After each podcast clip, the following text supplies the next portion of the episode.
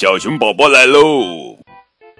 亲爱的宝贝儿们，这里是荔枝 FM 九二零零九绘本故事台，我是主播高个子叔叔，愿我的声音陪伴你度过每一个夜晚。今天呀，我们继续来讲《小熊宝宝情商绘本》第五个故事：小熊的喷嚏。啊嚏！作者是角野荣子文，佐佐木阳子图，张慧荣翻译。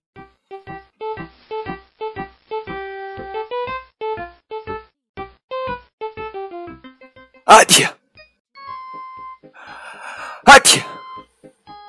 最近小熊老是不停的打喷嚏。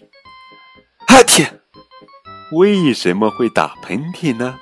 小熊问妈妈：“妈妈说，有人在说你呢。他们说喜欢你。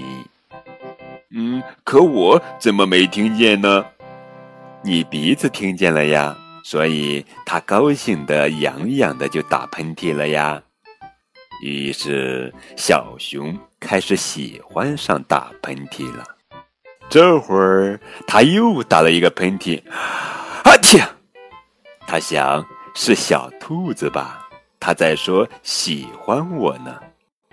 接着他又打了一个喷嚏，小熊想，这回一定是小李。然后他又打了一个喷嚏，小熊想，这次一定是小松鼠。哼哼，啊嚏！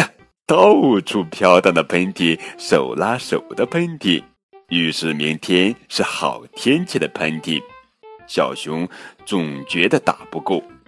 晚上，邻居欢妈妈来了。小熊，你能不能不要打喷嚏了？我家宝宝听见你的喷嚏声就害怕。喷嚏，为了欢宝宝别再打了。可他的鼻子还是痒痒的。小熊一个劲儿的忍着，还是不行。阿嚏，阿嚏。这下可坏了，一个个喷嚏把小宝宝们都给吓哭了。就因为我，宝宝们都哭了，我得想想办法。小熊在动脑筋想办法。不行，鼻子又痒了。阿嚏！阿嚏！就在这时，小熊想到一个好主意，他想让喷嚏声变成动听的歌声。阿嚏，嗯哼，阿嚏，嗯哼，闹腾腾，阿嚏，睡吧，阿嚏，啊啊啊！小熊，小熊真聪明。宝宝们的哭声，咦，越来越小了，最后周围变得静悄悄的。小熊总算安心了。第二天一大早，兔宝宝跑来说。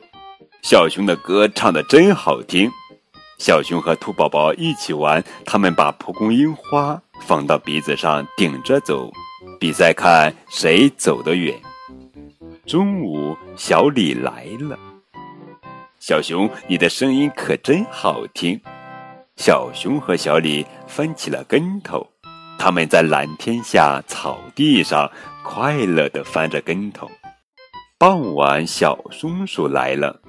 小松鼠说：“小熊的歌编得真好。”小熊和小松鼠玩扮鬼脸游戏，他俩扮成了一个大妖精，把正在吃晚饭的猫头鹰叔叔吓坏了，从树上掉了下来。